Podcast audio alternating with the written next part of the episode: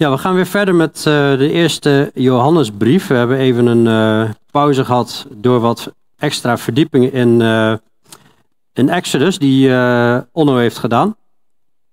We zijn dan uitgekomen bij 1 Johannes 2, vers 18 tot 29.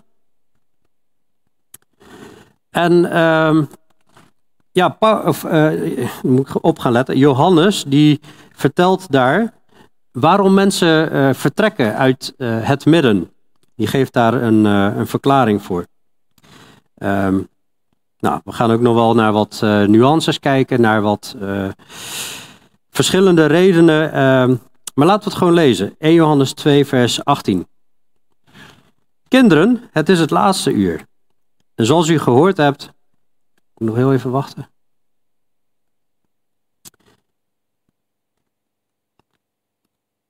Kinderen, het is het laatste uur. En zoals u gehoord hebt dat de antichrist eraan komt, zijn er ook nu al veel antichristen gekomen.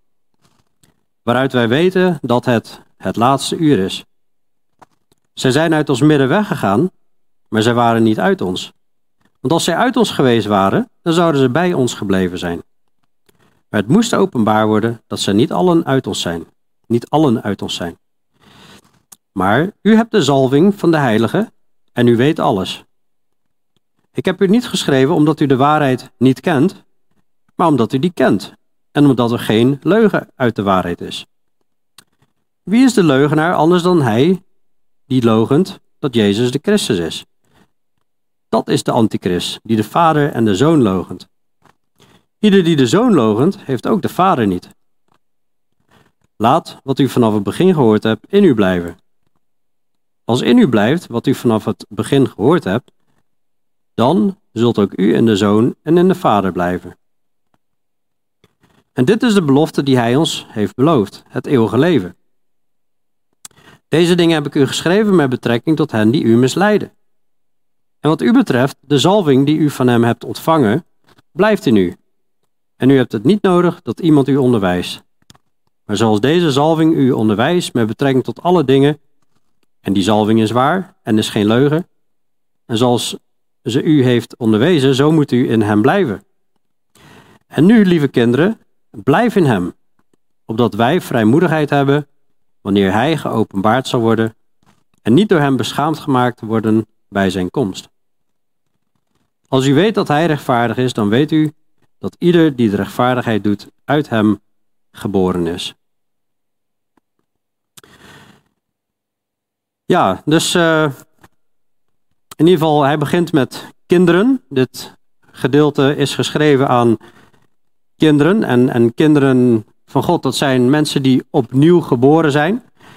En uh, we zien hier een, gelijk een onderscheid in dit stuk. Hè. Er zijn mensen zijn kinderen van God en er zijn mensen die zijn uit het midden weggegaan. En die waren niet uit ons, anders zouden ze geweest, uh, anders zouden ze gebleven zijn. En uh, nou goed, eh, in bijvoorbeeld de Timotheusbrief hebben we ook uitgebreid over valse uh, leer gehad. En ook in de serie over geestelijke strijd toen we door Efeze 6 gingen, vers 10 tot 18. En uh, nou goed, dan lieten we wel eens vaak van dit soort plaatjes zien. Maar heel terecht had Onno recentelijk een, een keer een plaatje laten zien. En zei, nee, maar eigenlijk is het zo. Hè, want ja, hier zit dan een hond, hier zie je een hondengezicht. Maar in het echt zie je het gewoon niet. Je ziet niet aan de buitenkant wie is nou precies christen. Uh, maar de Bijbel geeft wel aan, er zijn, er zijn kenmerken waaraan we zullen herkennen van wie bij ons horen en wie niet. En de tijd waar dit deel over gaat, um, hij spreekt over het is het laatste uur. Zoals u gehoord hebt dat de antichrist eraan komt, zijn er ook nu al veel antichristen gekomen waaruit wij weten dat het het laatste uur is. Um, de antichrist komt eraan. We hebben een preek online, openbaring 13, over de periode van de antichrist in de grote verdrukking. Daar gaat dit nog niet over. Hè. Dit gaat over uh, de periode die ervoor is, over het laatste uur. En het laatste uur, daarmee wordt bedoeld de laatste tijd. Hè. En ter vergelijking, Jezus zei op een gegeven moment, mijn uur is nog niet gekomen. Hè, dat hij moest lijden. En dat ging niet over letterlijk een uur. Hij doelde op zijn lijden dat ook uh, langer duurde dan een uur. Dus het laatste uur gaat over een periode. Net zoals we zien in 2 Timotheüs 3 vers 1. weet dit dat in de laatste dagen zware tijden zullen aanbreken. Maar die, die laatste dagen die zijn al begonnen vanaf Pinksteren, uitstorting van de Heilige Geest, tot en met nu. Maar goed, er zijn wel overduidelijk uh, aanwijzingen dat het wel zwaarder gaat worden op het eind. Um, als hij het heeft over laatste dagen of laatste uur, um, dan moeten we vooral beseffen dat Petrus dit geschreven heeft. Laat vooral dit u niet ontgaan, geliefde, dat één dag bij de Heer is als duizend jaar en duizend jaar als één dag. De Heer vertraagt de belofte niet, zoals sommigen dat als traagheid beschouwen, maar hij heeft geduld met ons en wil niet dat enige verloren gaan, maar dat alle tot bekering komen. dus ook al spreken ze over de, het laatste uur of de laatste dagen, het is niet dat er iets mis is gegaan. Nee, God heeft gewoon geduld. Hij stelt die tijd van uh, de opname en openbaring van de antichrist nog uit. Goed, 1 Johannes 2 vers 18 zegt, er zijn veel antichristen gekomen, waaraan wij weten dat het het laatste uur is. Dus antichristen zijn een kenmerk van het einde. Net zoals dat Christus volgelingen heeft, en die heten christenen, de wedergeboren gelovigen, zijn officieel de enige christenen. Helaas heb je binnen christendom ook heel veel mensen die zich niet christen noemen, maar Christus heeft volgelingen die heten christenen, de antichrist heeft volgelingen heten, en die heten antichristen. En dit is nog niet de uiteindelijke antichrist. En dat is eigenlijk net als in 2 Thessalonicense 2, daarin wordt uitgelegd dat de wetteloze kan zich straks pas openbaren, de antichrist. En wanneer de weerhouder uit het midden gegaan is. En uh, er zal een afval zijn in de uh, laatste tijd. Die weerhouder, hè, dat zijn de christenen, dat is de gemeente. En dan zal de antichrist zich gaan uh, openbaren, de wetteloze. Maar dus, er staat ook, die geest van de wetteloze is nu al actief. En dus dat is wat we hier zien. Er zijn veel antichristen gekomen. En het is wel belangrijk om te beseffen dat dat veel, dat staat er niet voor niks. Jezus zei ook al in Matthäus 24, vers 11. En dan heeft hij het over het einde van de tijden en tekenen ervan.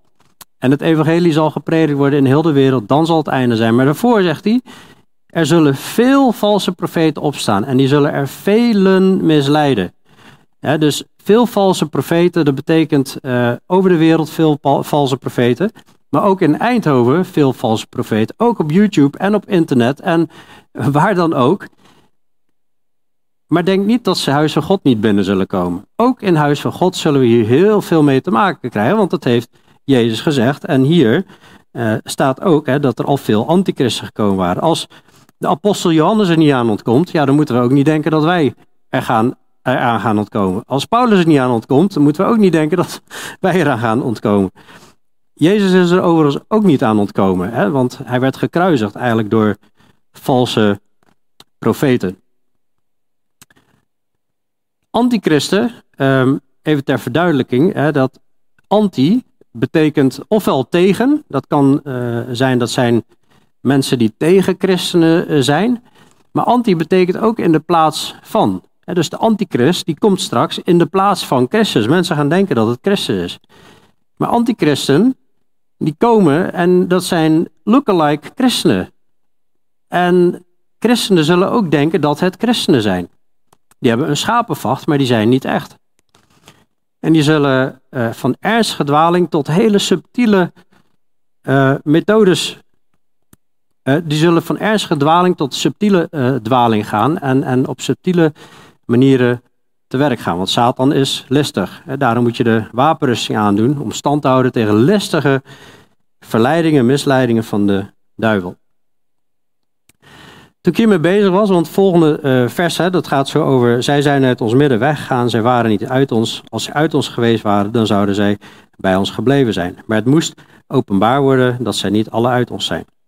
Ik zat gewoon bij mezelf na te denken, stel nou even, stel even, ik zou een hele sluwe methode moeten bedenken in opdracht van Satan, of stel even je leefje in, wat zou nou heel slim zijn om te werk te gaan als jij de tegenstander zou zijn om een kerk kapot te maken? Wat zou nou de slimste manier zijn? Nou, ik zat te denken, dat zou, dat zou zijn als je hier heb je een clubje wedergeboren christenen. En dan stuur je als Satan, stuur jij een club mensen daarheen en nog een club mensen daarheen. En aan de buitenkant zie jij niet het verschil, hè, maar van binnen zit er iets anders. Dus je ziet allemaal mensen praten over Jezus, die zingen mee en doen allemaal dingen. En deze kijken naar die en die ja, zien eigenlijk alleen maar schapen. Hè? Dus dat, dat zou natuurlijk wel een hele slimme methode zijn. En dan ineens uh, heb je, uh, of ja, even, even hiermee, hier, uh, dit mee in gedachten nemen. Hè, van, Paulus zegt op een gegeven moment in, tegen de ouderlingen, dat, weet dit, dat na mijn vertrek vrede wolven bij u zullen binnenkomen die de kudde niet sparen. En dat uit uw eigen midden mannen zullen opstaan die de waarheid verdraaien, om de discipelen weg te trekken achter ze aan. Daarom wees waakzaam. En dat was de opdracht van de herders om te herderen, om te bewaken. Hier hebben we het alleen maar over uh, in vers 19 dat er mensen uit het midden weggaan. Dan zou je denken, ja, nou oké, ze zijn weg en dat is toch niet zo heel erg. Maar feit is in het, in, in het Nieuwe Testament, als je het bestudeert, maar wat je ook in de praktijk ziet, dat als Satan komt, die, die, gaat, die gaat niet heel subtiel weg van ik, ik, ik hou wel mijn mond. Nee, die, die komt om zoveel mogelijk schade aan te richten. En uh, ik dacht, nou, een, slimme manier zou wel zijn van, nou, er, is een kudde wolven binnengekomen. En een paar die komen dan flink in, uh, in opstand. En uh, herders moeten die aanpakken en op, weg zijn ze. Nou, en dan blijven er nog anderen achter en die denken, nou weet je, ik ben er ook maar weg van. En die echte christenen, die wedergeboren christenen, blijven dan verward achter van, oeh, oeh, wat is hier nou aan de hand? Iedereen gaat weg, al die christenen gaan weg. Maar dat is dus maar uh, de vraag. En het kan zijn dat er dus ook echte christenen weggaan of misschien tijdelijk weggaan. Goed, de Heer zal wel weer nieuwe mensen bijbrengen, maar de kans is groot dat er nog wat van die anderen blijven zitten. En dan komen er weer bij. En zo gaat het continu eigenlijk door. Zo gaat het eigenlijk door alle eeuwen heen. Is wat je eigenlijk ziet uh, gebeuren. Alleen vaak zijn we er helemaal niet van bewust. Zeg ik daarmee dat we nu allemaal heel argwanend naar elkaar moeten gaan kijken? Nee, dat zeg ik niet. Want zelfs Jezus had een Judas in het midden. En hij ging er gewoon heel normaal mee om, zoals met de rest. dus um, we moeten iedereen gewoon lief hebben. Wij moeten zelfs onze vijanden lief hebben. Dus wat dat betreft verandert er helemaal uh, niks. En, maar er, zal, het zal, er zullen wel dingen op gaan vallen. Hè? Want de gelovigen die gaan opbouwen, die gaan echt uh, krachtig meewerken. Maar de anderen zullen gaan dwars liggen. Na verloop van tijd in ieder geval. Nou, waarom gaan mensen weg? In vers 19, dat zegt uh, Johannes heel, heel duidelijk. Hij zegt, ze zijn uit ons midden weggegaan maar zij waren niet uit ons. Dus er gaan mensen uit het midden weg. Uit het midden van wedergeborenen heb ik dan over. want er zijn natuurlijk ook valse kerken waar ook mensen weggaan, die juist uh, weggaan omdat ze inzien dat het uh, vals is. Maar in deze situatie hebben we het over kinderen, wedergeboren kinderen, en dan gaan uh, dus er mensen uit hun midden weg. Nou, waarom gaan ze weg? Ja, hij zegt gewoon heel duidelijk, zij waren niet uit ons. En in 1 Johannes 4 zegt hij later, geliefde, geloof niet elke geest, maar beproef de geesten of zij uit God zijn. Want er zijn veel valse profeten in de wereld uitgegaan, zegt hij daar nog een keer. dus dezelfde brief.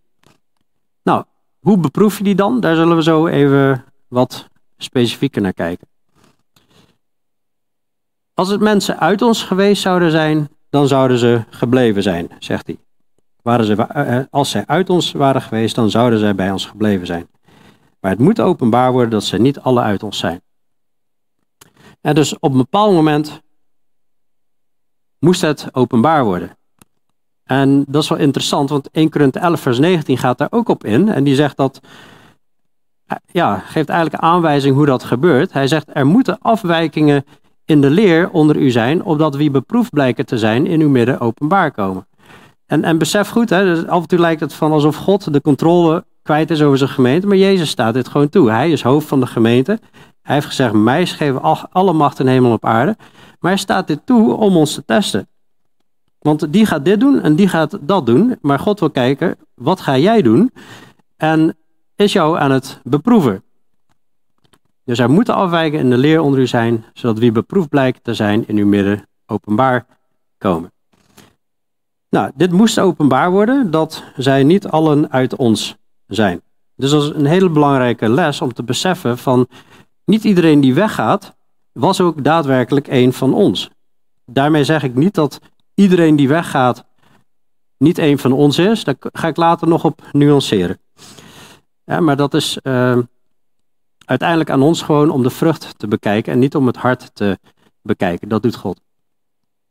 Maar in vers 20, en misschien denk je, oh, ben ik dan iemand en die dan zo daarbij hoort? Nou, als jij echt de wil hebt om Gods wil te doen, dan is de kans heel klein dat jij bij die groep hoort.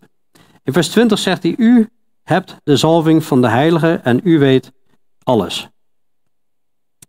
Nou, dat is mooi hè, om alles te weten. Nou goed, hij bedoelt natuurlijk, u weet alles als het gaat om het herkennen van wat geestelijk waar is. Dat mag uh, denk ik wel duidelijk zijn. En hij geeft in vers 27 geeft hij eigenlijk nog een, ja, gaat hij er dieper op in. wat u betreft, de zalving die u van hem hebt, hebt ontvangen, blijft in u. En u hebt het niet nodig dat iemand u onderwijst. Maar zoals deze zalving u onderwijst met betrekking tot alle dingen, en die zalving is waar en is geen leugen, en zoals ze u heeft onderwezen, zo moet u in hem blijven. Nou, we hebben de zalving van de, de heilige. Een zalving heeft met, met, met olie te maken. In het Oude Testament werden priesters gezalfd om hun taak te kunnen beginnen. Wij, um, ja, de zalf is ook een beeld van uh, de Heilige Geest ontvangen.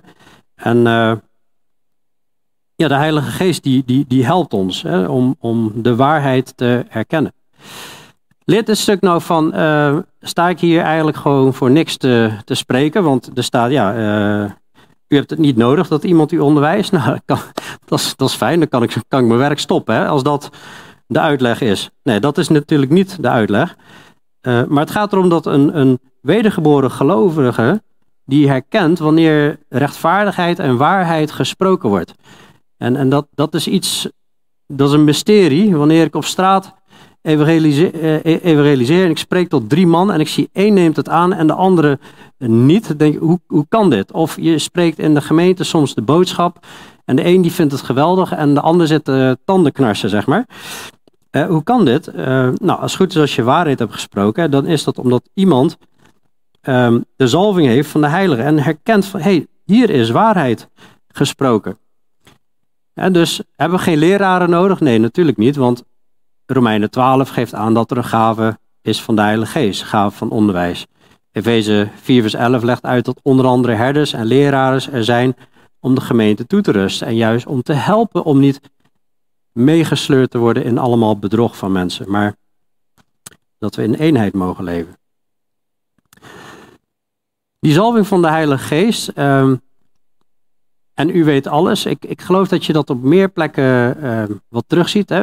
Uh, Johannes 16, vers 13 zegt: Wanneer die komt, de geest van de waarheid, zal hij u de weg wijzen in heel de waarheid. En die helpt ons, de Heilige Geest, de geest van de waarheid, helpt ons om de waarheid te begrijpen en in te zien en te onderscheiden. Ook als iemand ons probeert te misleiden. Maar God geeft tegelijkertijd wel gaven aan de gemeente om daarin te helpen, om je, om je te helpen te onderscheiden. Ik vind dit ook een hele mooie. Johannes 7, vers 17 zegt: Als iemand de wil heeft om zijn wil te doen, zal hij van het onderwijs van Jezus weten of het uit God is of dat Jezus vanuit zichzelf spreekt.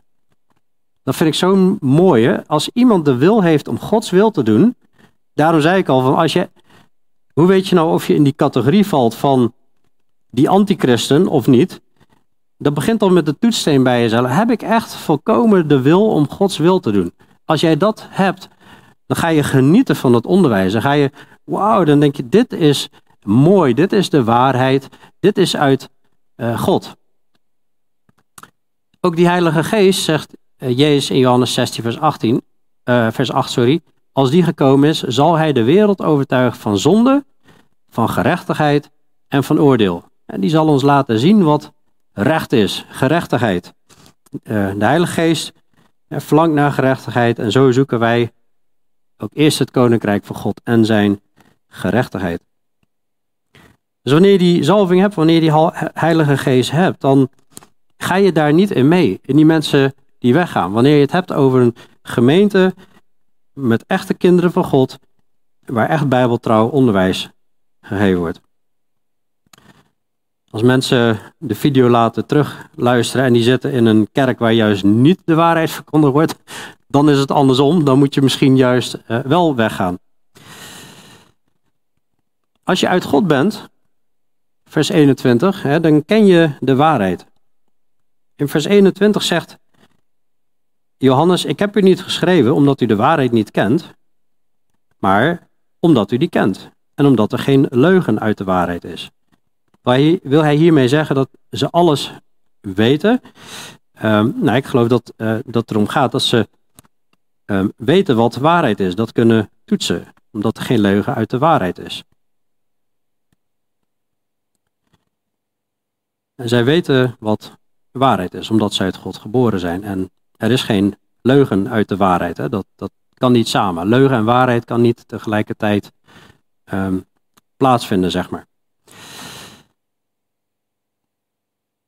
Jezus zei ook in uh, Johannes 18, vers, eh, vers 37, hè? Dus, dus eigenlijk als je uit God bent, dan, dan ken je de waarheid. En Jezus zei, iedereen die uit de waarheid is, geeft aan mijn stem gehoor.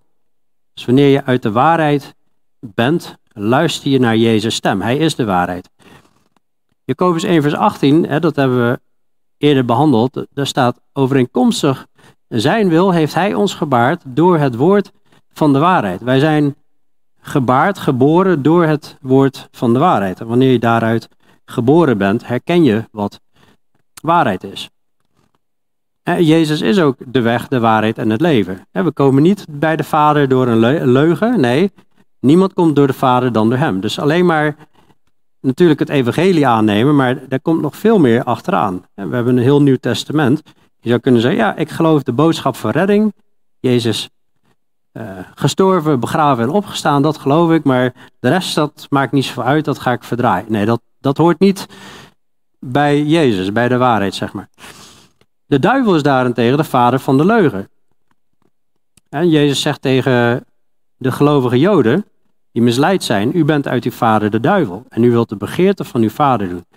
Die was een mensenmoordenaar van begin af en staat niet in de waarheid, want er is in hem geen waarheid. Wanneer hij de leugen spreekt, spreekt hij vanuit van hemzelf is.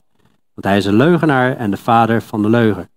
En dat is precies die geest die achter de antichrist en achter de antichristen zit.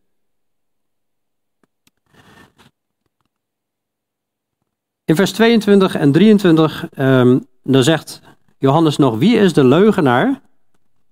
Anders dan hij die logent dat Jezus de Christus is. Dat is de antichrist, die de vader en de zoon logent. En die antichrist die gaat straks komen en die gaat, ja eigenlijk zeggen, ik ben de Christus. Hè? Die gaat de vader en de zoon logenen. En ieder die de zoon logent, heeft ook de vader niet. Nou goed, je zou kunnen denken van, oké, dus we moeten echt alleen maar opletten op mensen die um, de vader en de zoon logenen. Nou, dat, daar moeten we sowieso opletten. Dat is een hele goede toetssteen. En dus Jehovah's getuigen, dat zijn al hele gevaarlijke groepen, want die, die zeggen dat Jezus niet God was, uh, is. En uh, dus die logen ook al de zoon en de drie-eenheid. Hè. Die, ieder die de zoon logent, heeft ook de vader niet. Hè. Dus daar heb je een hele, hele gevaarlijke groep. Maar in 1 Johannes 4, um, ehm, dan gaat Johannes het wat meer specificeren. En die wil ik al heel even aansnijden. Dan geeft hij meerdere kenmerken van de werking van de antichrist. Daar zegt hij namelijk, hieraan leert u de geest van God kennen. Elke geest die beleidt dat Jezus Christus in het vlees gekomen is, is uit God. En elke geest die niet beleidt dat Jezus Christus in het vlees gekomen is, is niet uit God. Maar dat is de geest van de antichrist, waarvan u gehoord hebt dat hij komt en die nu al in de wereld is. Nou, dan zijn er christenen die hierop onderscheiden, die zeggen, als jij maar zegt dat, dat uh, de Christus in het vlees is gekomen, en dat, dat, Jezus God is uh, in, in het vlees gekomen, ja, dan, uh, dan, dan is iemand echt christen. Maar het probleem is, het ligt wel iets ingewikkelder dan dit, want de Rooms-Katholieken geloven dit namelijk ook maar die hebben toch een valse leer, want die geloven dat je gered wordt ook uit werken. dus het is toch wel meer te onderscheiden dan alleen dit. Nou, dat geeft hij eigenlijk zelf ook wel aan. Hij, zegt, hij gaat dan verder van, lieve kinderen, u bent uit God en u hebt hen overwonnen. Want hij die in u is, is groter dan hij die in de wereld is. Zij zijn uit de wereld, daarom spreken zij uit de wereld. En de wereld luistert naar hen. Dus mensen die volgelingen zijn van de antichrist, hè, dus die ook niet beleiden dat Jezus Christus in het vlees gekomen is, hè, die, uh, en dan uh, kunnen ook nog dingen spreken die uit de wereld zijn. Daarom spreken zij uit de wereld. En de wereld luistert naar. Nou, je hebt heel veel religieuze stromingen, daar kan en mag uh, van alles. Hè. Die spreken gewoon hele wereldse dingen. Maar we hebben ook gezien in 1 Johannes 2, vers 15. Heb de wereld niet lief en ook niet wat in de wereld is. Als iemand de wereld lief heeft, is de liefde van de Vader niet in hem. Ook in Titus 1, vers 16, die komt straks nog langs. Dan zien we dat eigenlijk dat um, je kunt ook de, je kunt ook God logenen. Er zijn mensen die beleiden God, maar zij logenen hem door hun werken. Dus je kan ook God logenen door je werken. En uh, een ander kenmerk is, uh, wij zijn uit God. Wie God kent, luistert naar ons. Wie niet uit God is, luistert niet naar ons. Hieraan herkennen wij de geest van de waarheid en de geest van de dwaling. Dus mensen die gewoon geen gehoor geven aan Gods woord, niet gehoor geven aan de apostelen, daaraan herken je de geest van de waarheid en de geest van de, de dwaling. De, iemand die het wel volgt is, is uit de waarheid, dat is de geest van de waarheid. En de geest van de dwaling die luistert niet naar ons. Maar ik, ik, ik geloof niet dat je, je zo ver moet gaan door te zeggen, van, nou, dit moet alle drie aanwezig zijn bij iemand en dan pas kun je zeggen, je hebt met een antichristen te maken, zeg maar. Nee, want het is natuurlijk al heel erg als iemand dit wel beleidt en dan um, um, hier ook wel in meegaat, maar dan vervolgens dit totaal niet doet. Nee, één van die drie is natuurlijk alle drie, het zijn allemaal geen goede punten. Het gaat allemaal tegen de waarheid in. Dus dit zijn gewoon toetstenen. Iets meer gespecificeerd op alleen maar 1 Johannes 2 vers 22 en 23. Overigens een mooie bemoediging die we net tegenkwamen om uit het hoofd te leren. Dat is, lieve kinderen, u bent uit God en u hebt hen overwonnen. Want hij die in u is, is groter dan hij die in de wereld is. Dus we hoeven ook geen angst te hebben als kinderen van God voor de antichristen en de antichristen de duivel. Nee, want hij die in u is, is meer dan die in de wereld is. Hele bemoedigende tekst om te onthouden. Nou, in vers 24 en 25, dan zegt hij, laat wat u vanaf het begin gehoord hebt, in u blijven. Ja, als het goed is gaan er nu meteen uh, allemaal belletjes rinkelen van, uh, van wat u vanaf het begin hebt gehoord. Want dat hebben we natuurlijk in hoofdstuk 1 vers 1 behandeld. Wat u van het we begonnen ook weer wat er was vanaf het begin, wat wij gehoord hebben, wat wij gezien hebben, met onze ogen, wat wij aanschouwd hebben en onze handen getast hebben van het woord des levens. Nou, en dan gaat hij daarin uh, in verder. En hier roept hij weer op, laat wat u vanaf het begin gehoord hebt in u blijven. Wat is dat? Dat is het woord des levens. Dat moet in ons blijven. En dan zegt hij, als in u blijft wat u vanaf het begin gehoord hebt, dan zult ook u in de Zoon en in de Vader blijven. Nou, dat moet als goed is ook wel bekend voorkomen inmiddels. Hè? Dat hebben we al heel vaak aangehaald over de ware wijnstok. Blijf in mij, zegt Jezus. Blijf in mijn liefde, blijf in mijn woorden, neem die in acht en dan zal je blijdschap zal volkomen worden. En dan ben jij in Jezus en Hij is in jou. En dit is mijn gebod, zei hij, hè, dat u elkaar lief hebt. In de gelijkenis van de zaaier zie je terug. Hè? De, het goede hart, dat is de goede grond, dat is waar het woord mag landen en mag groeien en alle ruimte krijgt. En Jezus zei zelf in Johannes 8, vers 31 tegen Joden die in hem geloven: Als u in mijn woorden blijft, dan ben je werkelijk mijn discipelen. Dan ga je niet weg, dan ga je niet uit het midden weg. En u zult de waarheid kennen en de waarheid zal u vrijmaken. Vrijmaken van de duisternis, vrijmaken van zonde, vrijmaken van leugens, vrijmaken van alles wat ongerechtigheid is, slavernij enzovoort. Met weer een mooie bemoediging in vers 25. En dit is de belofte die hij ons heeft beloofd, het eeuwige leven. Wat heeft Jezus gezegd, of wat staat er in Johannes 3, vers 16? Zo lief heeft God de wereld gehad dat hij zijn enige geboren zoon gegeven heeft, dat ieder die in hem gelooft niet verloren gaat, maar eeuwig leven heeft. En dat betekent niet, ja, ik neem dat een keer aan en dan ga ik mijn eigen leven verder. Nee, dat, je gaat dan leven met hem. Dat is het eeuwige leven. En net als, uh, ja, je hebt nog een gelijkenis. Je huis bouwen op de, de rots, dat houdt stand. En bouwen op uh, zand hè, bij stormen en vloed, dat, uh, dat houdt geen stand. Maar als we in Jezus woorden blijven, dan zijn we werkelijk zijn discipelen. En dan gaat hij verder. Deze dingen heb ik u geschreven met betrekking tot hen die u misleiden. Nou, daar wil ik toch nog even op ingaan, over hen die u misleiden. Want vaak lees je zoiets, maar dat betekent dus echt dat we in situaties zullen komen waar we het eigenlijk niet in de gaten hebben, dat we langzaam weggetrokken worden. We hebben het niet in de gaten dat er iets gaande is, dat Satan heel sluw bezig is. Nou, daar hebben we met de uh, hele serie 12 preken over geestelijke strijd wel meer over gehad, maar dat is al een tijdje geleden. Ik wil gewoon nog eens sterk benadrukken, uh, mensen komen en misleiden niet op de manier van boe, hè, zoals je vaak in filmpjes ziet. Hè, Satan komt ook niet met horens en die vork in de hand. Nee, ze verdraaien subtiel de waarheid. En ik heb geen idee wie deze mensen zijn, maar het ging er maar even om. Je hebt hier gewoon een paar plaatjes met een hele sympathieke kerel, een hele sympathieke dame. dame of hier een, een man die ja, misschien heel netjes oogt, heel intellectueel misschien oogt. En ze kunnen van allerlei gezicht hebben. En dat wil niet zeggen dat iedereen die er zo uitziet uh, per definitie een misleider is, maar um, we moeten opletten. We moeten aan de vrucht de boom herkennen. In Titus 1 vers 16, eh, daar, ik had hier net ook al iets over aangehaald, dat gaat over een situatie met opstandige mensen, mensen die zinloos praten en misleiders zijn.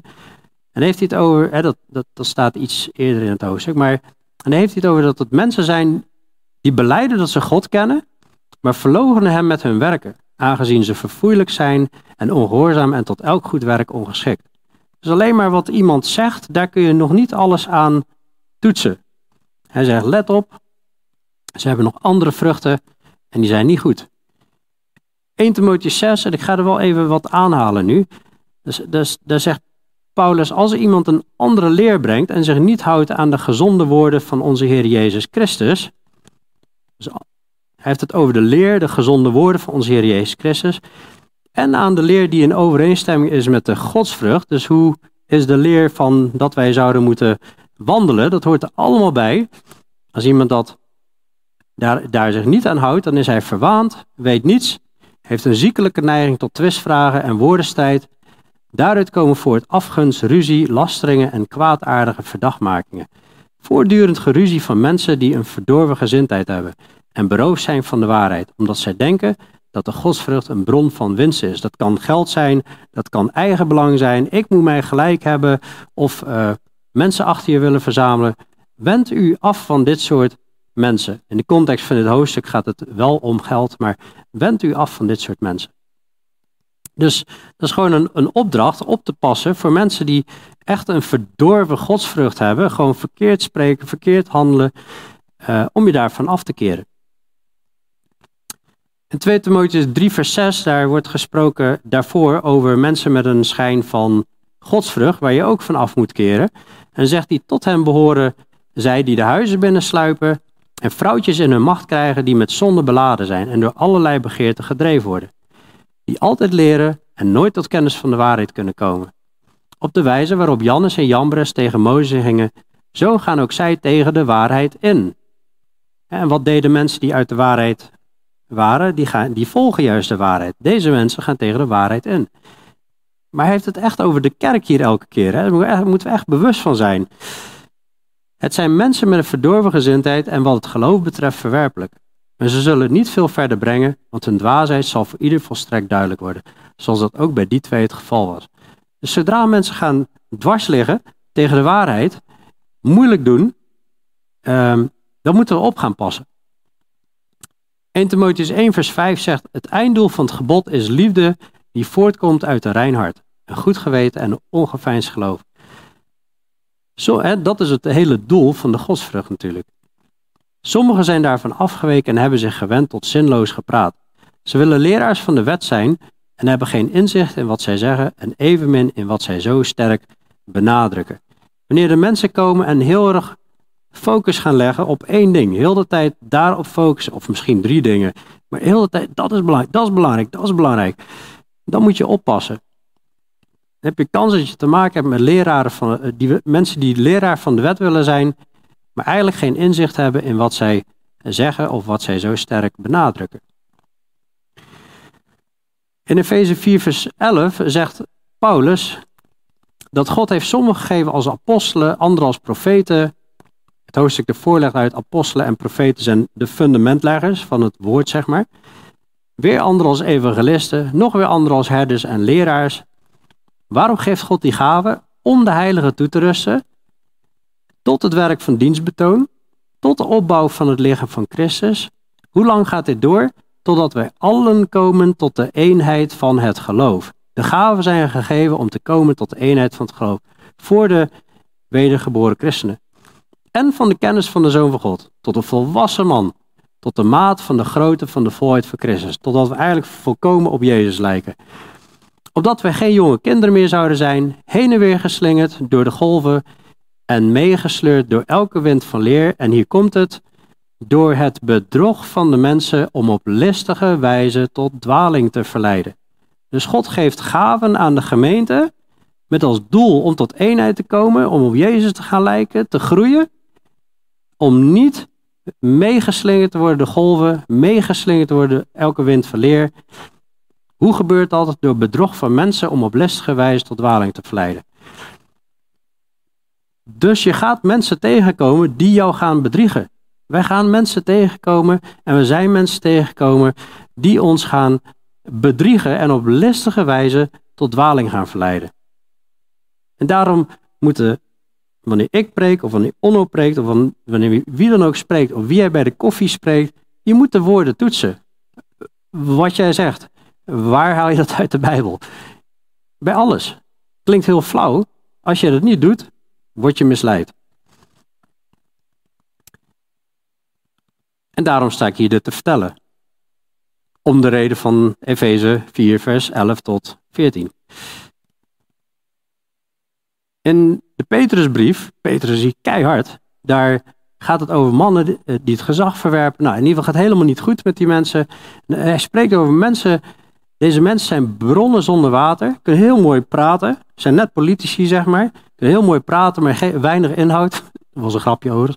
Eh, wolken die door een wervelwind voortgedreven worden, voor wie de diepste duisternis tot een eeuwigheid bewaard wordt. Door zeer hoogdravende woorden vol onzin te spreken, verlokken zij met de begeerte van het vlees en met losbandigheden mensen die daadwerkelijk ontvlucht waren aan hen die in dwaling verkeren. Dus het kan allemaal heel mooi, hoogdravend, uh, imposant klinken, hoogdravende woorden, maar vol onzin. Dus iemand die heel mooi kan vertellen en hoogdravend kan spreken, wil nog niet zeggen dat het per se waar is. Ze beloven hem vrijheid terwijl ze zelfs slaven van de verdorvenheid zijn. Want door wie iemand overwonnen is, van hem is hij ook een slaaf geworden. In 2 Thessalonicense 3, die hebben we ook pas behandeld, daar zie je dat Paulus zegt, verder broeders, bid voor ons dat het woord van de Heer zijn loop mag hebben en verheerlijk mag worden zoals ik bij u. En dat we verlost mogen worden van de slechte en boosaardige mensen, want niet alle hebben het geloof. Het belangrijkste is dat het woord steeds verkondigd blijft worden en zijn loop krijgt. Maar wat wil de tegenstander doen in onze harten? Die wil uh, het doen voorkomen. Nee, dat is saai. Of je moet eigenlijk niet meer zo naar Onno luisteren. Is eigenlijk heel irritant. Of Philip, die moet je ook niet vertrouwen. En voorbeeld, hè? nee, maar dat, dat, dat is. Um, daar, daar, daar had Paulus ook mee te maken. Dat hij, bed, hij, bed, hij zegt: bid voor ons dat we verlost mogen worden van slechte, boosaardige mensen. Niet alle hebben het geloof. In 2 Korinthe 11 legt hij uit dat er mensen waren die brachten andere Jezus, een ander evangelie, spraken over een andere geest. en die trokken mensen weg van de eenvoud die in Christus is. Zulke lieden zijn valse apostelen. We kunnen net zo goed valse leraren zijn. Bedriegelijke arbeiders die zich voordoen als apostelen van Christus. En geen wonder, want Satan zelf doet zich voor als een engel van het licht. Het is dus niets bijzonders als ook zijn dienaren, zijn diakenen zich voordoen als dienaars van gerechtigheid. Hun einde zal zijn overeenkomstig hun werken. Maar het kan eventueel ook nog zo zijn dat iemand wel opnieuw geboren is, maar nog vleeselijk. We zagen in het begin in dat verhaal met die bolletjes dat op een gegeven moment ook witte bolletjes, de een enkele wedergeborene ook weggetrokken werd, zeg maar. En uh, het kan natuurlijk zijn, hè, dat, dat zegt Paulus in de Korinthe gemeente. Ik broeders, ik kon tot u niet spreken als tot mensen die geestelijk zijn, maar als tot mensen die nog vleeselijk zijn, als tot jonge kinderen in Christus. Ik heb u met melk gevoed en niet met vast voedsel, want u kon dat nog niet verdragen. U kunt dat ook nu nog niet, want u bent nog vleeselijk. Nou, dat is natuurlijk ook niet goed, want leven naar het vlees is de wil van de Satan doen, terwijl je al wel christen bent. Als er immers onder u afgunst is en ruzie en tweedracht, bent u dan niet vleeselijk en wandelt u dan niet naar de mens. Dus het kan ook zijn dat iemand misleid wordt en eigenlijk gewoon tijdelijk lauw is geworden, lui, misschien tegenslagen heeft gehad en dan, ja, ja ik hoorde wel wat hij zegt, maar niet zo zin om het uit te zoeken nou. Ik ben nou even een beetje moe. Ja, ja dan kan het zijn dat je, dit is maar een voorbeeld, maar dat je eigenlijk nog niet alles wil horen. Hè? Dat, dat er nog heel veel vleeselijk uh, denken zit. Uh, dat kan gebeuren. En dat je tijdelijk misleid wordt. Dus daarom zeggen we ja, het is lastig soms te onderscheiden, want aan de buitenkant lijkt het allemaal schaap. En wat er echt in het hart zit, dat weten we niet. Maar op een bepaald moment wordt dat openbaar. Een huidige trend in christendom is let's agree to disagree in de kerk. Maar is dit bijbels? Ieder kan dan zijn eigen mening houden in de kerk. En dat is, dat de deur openzetten voor elke vorm van dwaling die je maar kan bedenken. En dit gebeurt heel veel. Maar dit is helemaal niet bijbels. In 1 Korinthe 1 vers 10 staat, ik roep het u op broeders door de naam van onze Heer Jezus Christus, dat u allen eensgezind bent in uw spreken en dat er onder u geen scheuringen zijn, maar dat u hecht en gesmeed bent, één van denken en één van gevoelen. Dus de kinderen van God wordt opgeroepen om één van gevoel te zijn en één van denken. En op het moment dat je christen hoort zeggen, ja maar dat kan niet, dan moet je oppassen. Dan is er iets aan de hand, want de Bijbel roept je toe op. En als je uit de waarheid bent, dan wil je de waarheid doen. En dit is de waarheid. De waarheid is dat we één van denken en één van gevoel moeten zijn. En God vraagt geen dingen die niet mogelijk zijn. En als je de zalving hebt, als je de geest van de waarheid hebt, dan kun je komen tot één van denken en één van gevoel. En we hoeven heus niet allemaal dezelfde schoenen te hebben, hè, één van denken, maar het gaat over de geestelijke dingen natuurlijk. Terwijl hij deze oproep doet in die brief, zegt hij ook verderop van, maar ja, eigenlijk, ik maak er even helaas van, maar helaas, er moeten ook afwijkingen in de leer onder u zijn, opdat wie beproefd blijken te zijn in uw midden openbaar komen. Je wordt getest van wie wil echt de waarheid doen en wie wil gewoon maar dat van het vlees doen. Het is bekend wat werken van het vlees zijn, namelijk overspel, hoererij. In dat rijtje staan ook afwijkingen in de leer. Dus als iemand een andere gedachte heeft over onder, onderwerpen, dat is niet onschuldig. Dat, dat moeten we echt super serieus nemen. Van wat is hier nou waarheid? Twee waarheden kunnen niet tegelijkertijd waar zijn. Eentje wijkt af. Minimaal één. En dergelijke. Hij zegt waarvan ik u voor zeg, zoals ik ook eerder heb gezegd, dat wie zulke dingen doen, het koninkrijk van God niet zullen beërven. Nou goed, en dan krijg je vers 27. Wat u betreft, de zalving, en dat is dan een, echt een bemoediging, de zalving die u van hem hebt ontvangen, die blijft in u. En u hebt het niet nodig dat iemand u onderwijst. Tegelijkertijd is dit weer een beetje tricky, want mensen die niet in God geloven, eigenlijk niet uit Hem geboren zijn, die zullen misschien ook denken dat zij die zalving hebben, en maar die zullen toch hun waarheid brengen en dat zal toch clashen.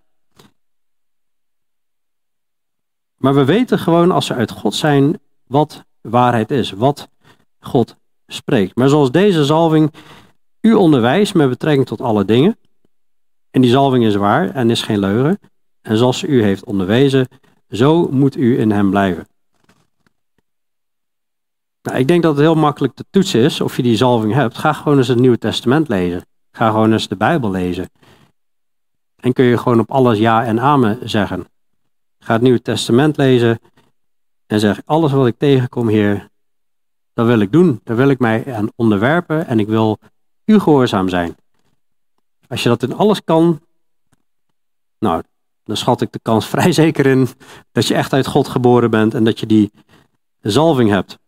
Want zo moet u in hem blijven. Hij roept op in zijn woorden te blijven op andere plekken. In hem te blijven, in zijn liefde blijven.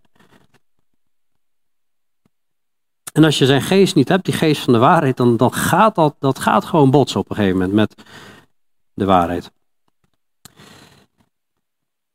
En nog een keer, vers 28. Dus in vers 24 zei hij al, laat wat u vanaf het begin gehoord hebt in u blijven. In vers 27 zegt hij, zo moet u in hem blijven op het eind.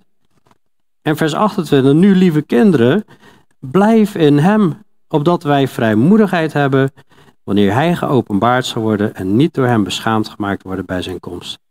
Jezus komt binnenkort. Jezus doet wat hij belooft. God doet wat hij belooft. En ik zit erop te wachten. Wanneer komt hij? Ik heb er zo'n zin in. Vooral als het moeilijk wordt. dan, uh, ach, kom maar, heer, oh, dat lost zoveel problemen op. Alsjeblieft. Nee, maar hoe worden wij gevonden? Ik heb hier een plaatje van die vijf wijze en die vijf dwaze maagden. Ze vielen wel allemaal in slaap, maar op een gegeven moment worden ze wakker en, en, en de een heeft geen olie meer.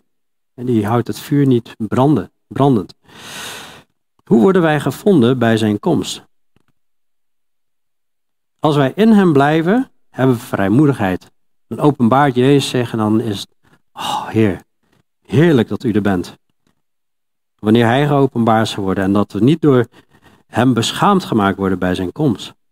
Niet dat we aan het ruzien zijn over de leer of aan het dwars liggen in de leer of allemaal rommel aan het bedenken of de Bijbel herschrijven of nou, ik zou weer een aparte preek kunnen houden over wat voor soort dwalingen er allemaal zijn, maar het maakt eigenlijk niet uit welk onderwerp je pakt in de Bijbel of er is wel een dwaling over. En dat we daar niet mee bezig zijn. Als u weet dat hij rechtvaardig is, dan vers 29, dan weet u dat ieder die de rechtvaardigheid doet uit hem geboren is.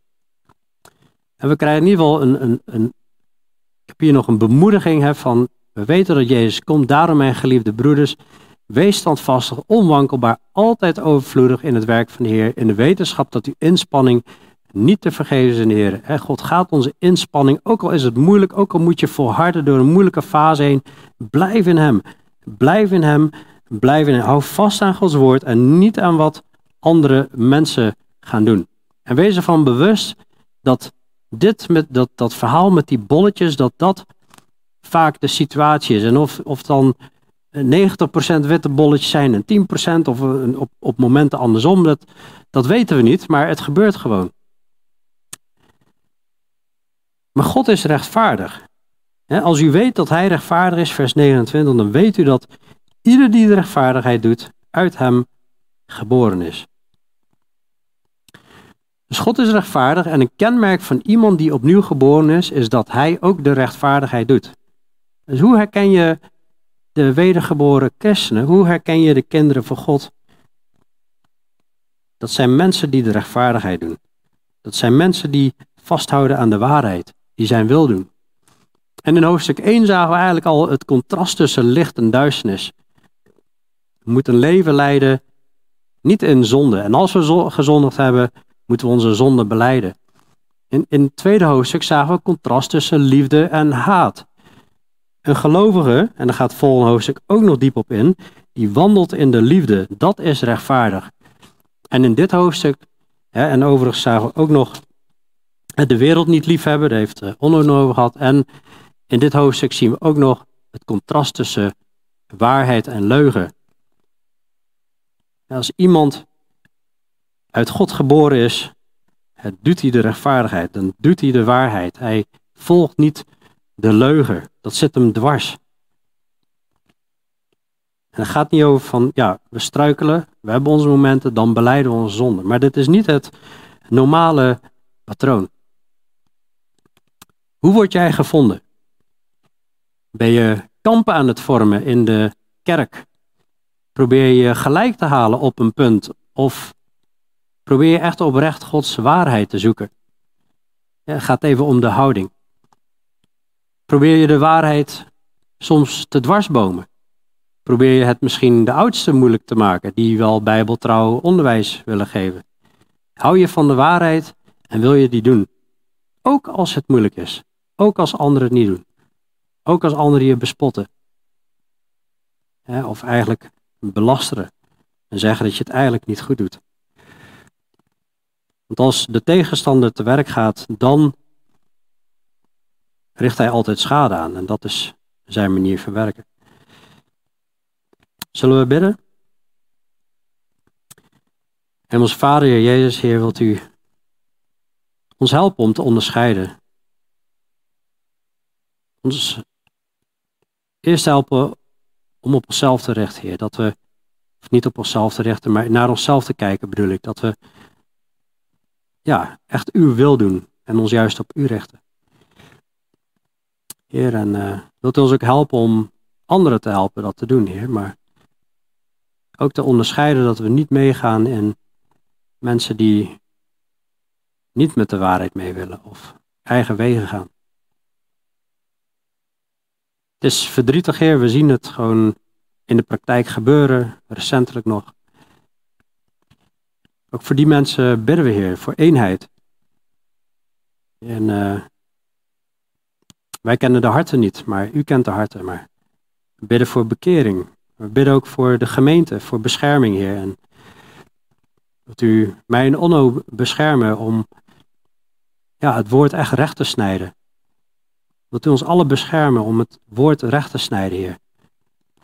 Zodat we niet beschaamd hoeven te zijn wanneer u komt. Dat we in allemaal dwaling zitten. In allemaal rare kronkels en gedachtegangen over God en over zijn, over de leer van de godsvrucht. Help ons om de geesten te beproeven. Help ons om echt te onderscheiden. Geef ons daar wijsheid en inzicht in, Heer. Ook als het moeilijk is. Help ons om vast te houden, om in U te blijven in alle omstandigheden. Zoals U hier herhaaldelijk oproept. Blijf in Hem. Blijf in Hem. Blijf in Hem. Heer, dat dat echt gegrift mag worden in ons hart. In Jezus' naam. Amen. Amen.